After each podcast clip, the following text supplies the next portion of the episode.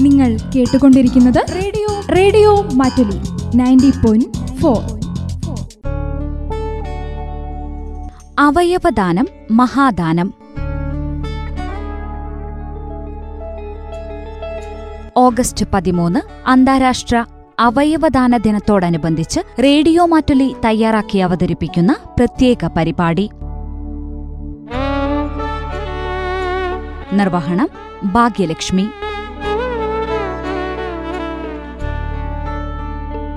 നമസ്കാരം. അവയവദാനം മഹാദാനം എന്ന പരിപാടിയിലേക്ക് എല്ലാ പ്രിയ ശ്രോതാക്കൾക്കും സ്വാഗതം.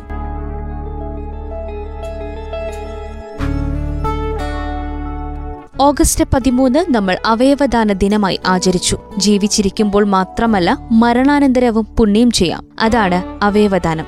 ഒരു മനുഷ്യന് ചെലവില്ലാതെ സമൂഹത്തോട് ചെയ്യാൻ കഴിയുന്ന ഏറ്റവും നന്മയുള്ള പ്രവൃത്തി. അവയവദാനത്തിന്റെ പ്രാധാന്യത്തെക്കുറിച്ച് അവബോധം വളർത്തുകയെന്ന ലക്ഷ്യത്തോടെയാണ് ഈ ദിനം നമ്മൾ ആചരിച്ചത്. മുൻകാലങ്ങളെ അപേക്ഷിച്ച് അവയവദാനം വർദ്ധിച്ചിട്ടുണ്ടെങ്കിലും ഈ വഴിയിൽ ഇനിയും നാം ഏറെ ദൂരം സഞ്ചരിക്കാനുണ്ടെന്നതാണ് യാഥാർത്ഥ്യം. ശരീരത്തിലെ ഏതെങ്കിലും ഒരു പ്രധാന അവയവത്തിന്റെ പ്രവർത്തനം നിലയ്ക്കുന്നത് മൂലം പ്രതിവർഷം അഞ്ച് ലക്ഷം പേർ രാജ്യത്ത് മരിക്കുന്നുണ്ടെന്നാണ് all India medical institute of സയൻസിന്റെ റിപ്പോർട്ടുകൾ പറയുന്നത്. സാധാരണഗതിയിൽ മസ്തിഷ്ക മരണം സംഭവിക്കുന്ന ഒരു മനുഷ്യന് എട്ടു പേരുടെ ജീവൻ രക്ഷിക്കാമെന്നാണ് ആരോഗ്യ വിദഗ്ധർ പറയുന്നത്. ഇന്ത്യയെ സംബന്ധിച്ച് മസ്തിഷ്ക മരണം സംഭവിക്കുന്ന ആളുകളുടെ എണ്ണം പ്രതിവർഷം വർദ്ധിച്ചു വരികയാണ്. പൊതുവെ അവയവദാനത്തോടുള്ള ആളുകളുടെ തെറ്റിദ്ധാരണകൾ മാറിയെങ്കിലും അതിന്റെ പൂർണതയോടുകൂടി രാജ്യത്ത് നടക്കുന്നില്ല എന്ന് തന്നെ പറയാം. കണക്കുകൾ പ്രകാരം ലോകത്തിൽ വെച്ച് ഏറ്റവും കുറവ് അവയവദാനം നടക്കുന്ന രാജ്യങ്ങളിലൊന്ന് ഇന്ത്യയാണ്. ദശലക്ഷം പേരിൽ ദശാംശം ആറ് ലക്ഷം പേർ മാത്രമാണ് ഇന്ത്യയിൽ അവയവദാനത്തിന് തയ്യാറാകുന്നത്. ഇത്തരം ആളുകളുടെ ഇടയിലാണ് തനിക്ക് യാതൊരു മുൻപരിചയവുമില്ലാത്ത ആൾക്ക് കിഡ്നി പകുത്ത് നൽകി. അദ്ദേഹത്തിന്റെ ജീവൻ രക്ഷിക്കാൻ സഹായിച്ച യവനാർകുളം സ്വദേശിയായ ജോൺസൺ എന്ന വ്യക്തിയെ നമ്മൾ പരിചയപ്പെടുന്നത്. അദ്ദേഹത്തെക്കുറിച്ച് കൂടുതൽ അറിയാം ഇന്നത്തെ അവയവദാനം മഹാദാനം എന്ന ഈ പരിപാടിയിൽ.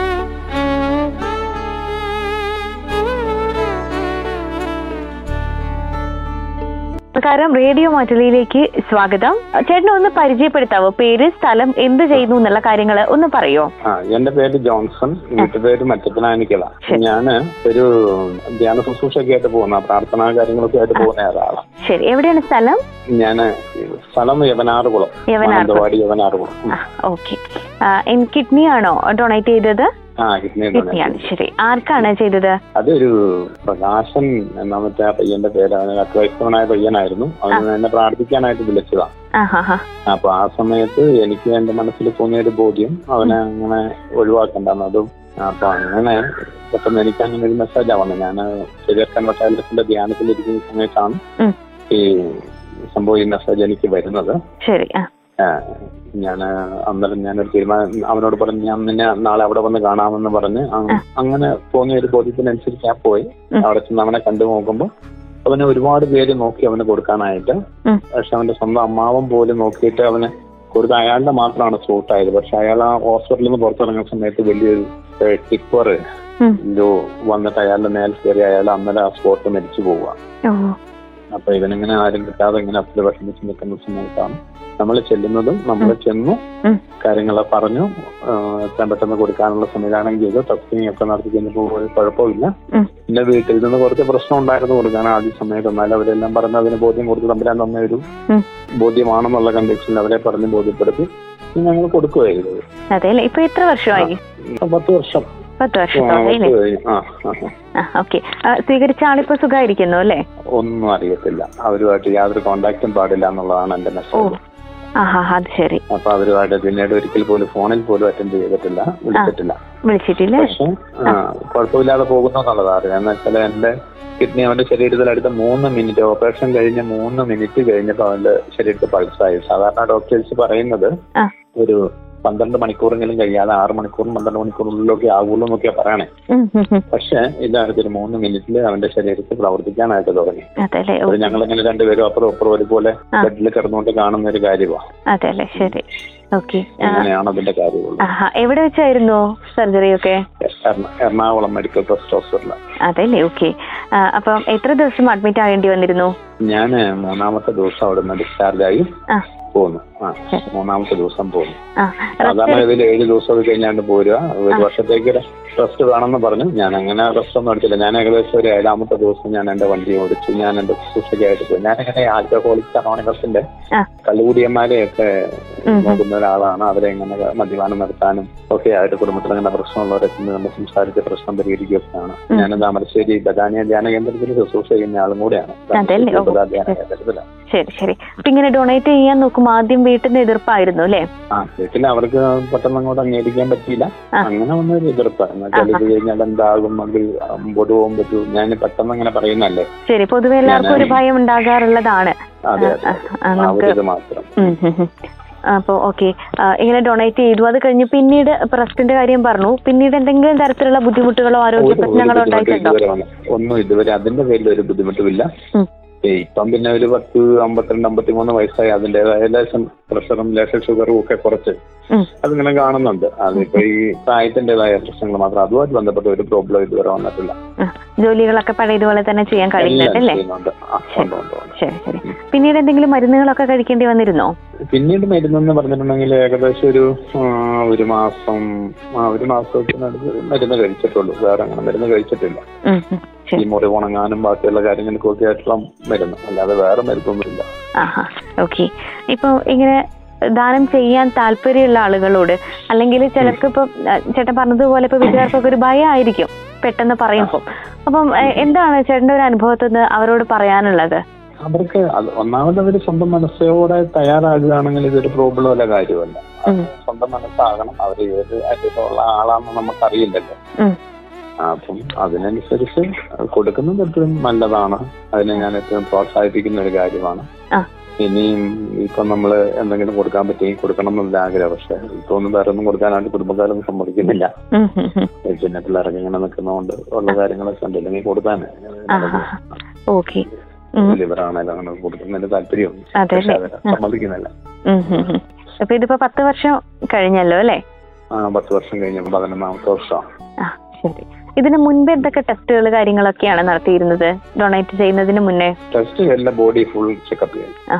ഫുൾ എല്ലാ ടെസ്റ്റും നടത്തി. ബോഡിയുടെ എല്ലാ പാർട്ടുകളും ടെസ്റ്റ് ചെയ്തു. ഒന്നിനും ഒരു പ്രോബ്ലം ഇല്ലാന്ന് നൂറ് ശതമാനം മനസ്സിലാക്കിയതിന് ശേഷമാണ്. അവർ ചെയ്തത്. പിന്നെ അവിടെ വെച്ച് അവരുടെ ആൾക്കാരുടെ ഒരു കൗൺസിലിംഗ്. അല്ലെങ്കിൽ എന്തുകൊണ്ട് നിങ്ങൾ ഇങ്ങനെ ചെയ്യുന്നു എന്നുള്ള കുറെ കാര്യങ്ങളൊക്കെ നമ്മളോട് ചോദിച്ചു. അപ്പൊ അവരുടെ ഒരു മെഡിക്കൽ ബോർഡുണ്ട് അവരുടെ ഇന്റർവ്യൂ ഒക്കെ ഉണ്ടായിരുന്നു. അപ്പൊ ഞാൻ പറഞ്ഞു ഇതാണ് എന്റെ സ്ഥിതി എനിക്ക് ഇങ്ങനെ സംരാഗം വരുന്ന മെസ്സേജ് അതിനെ അനുസരിച്ചാണ് ഞാൻ ഈ കാര്യങ്ങൾ ചെയ്യുന്നത്. അല്ലാണ്ട് മറ്റ് വേറെ കാര്യങ്ങളല്ല എന്ന് പറഞ്ഞു. അത് തന്നെ എനിക്ക് തോന്നിയ ബോധ്യം. അത് അവർക്ക് കൈമാറി. അത്രേ.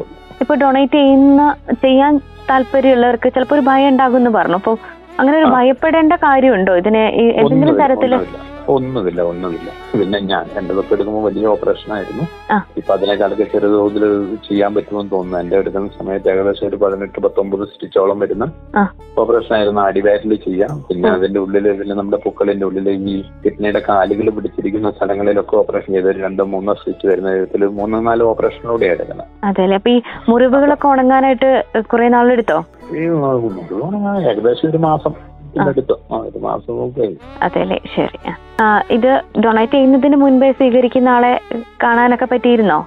ഡൊണേറ്റ് ചെയ്യുന്നതിന് മുമ്പ് അയാളെ ഞാൻ ഒരു പ്രാവശ്യമാണ് കണ്ടത്. അന്ന് മെഡിക്കൽ ട്രസ്റ്റ് ഹോസ്പിറ്റലിൽ പോയി കണ്ടപ്പോൾ അയാൾ അങ്ങനെ വലിയ സീരിയസ് ആയ അവസ്ഥയിൽ കിടക്കുമ്പോൾ ഞാൻ കണ്ടു. ചെറിയ പയ്യനായിരുന്നു ഇരുപത്തിമൂന്ന് വയസ്സോ ഇരുപത്തിനാല് വയസ്സ് ഉണ്ടായിരുന്നുള്ളൂ. കല്യാണം കഴിഞ്ഞിട്ട് അവൻ മൂന്ന് മാസമായിട്ടുള്ളൂ. അന്ന് ഞാൻ കാണുമ്പോൾ. ശരി. സംസാരിക്കാൻ കഴിഞ്ഞതിൽ സന്തോഷം. വലിയൊരു സത്കർമ്മമാണ് ചെയ്തിരിക്കുന്നത്. അപ്പോൾ ഇങ്ങനെ ദാനം ചെയ്യാൻ താല്പര്യമുള്ളവർക്ക് ഒരു മാതൃക കൂടെ ആകട്ടെ. ഓക്കെ അപ്പൊ അനുഭവങ്ങളൊക്കെ പറഞ്ഞതിൽ നന്ദി കേട്ടോ ചേട്ടാ. Okay okay okay thank you.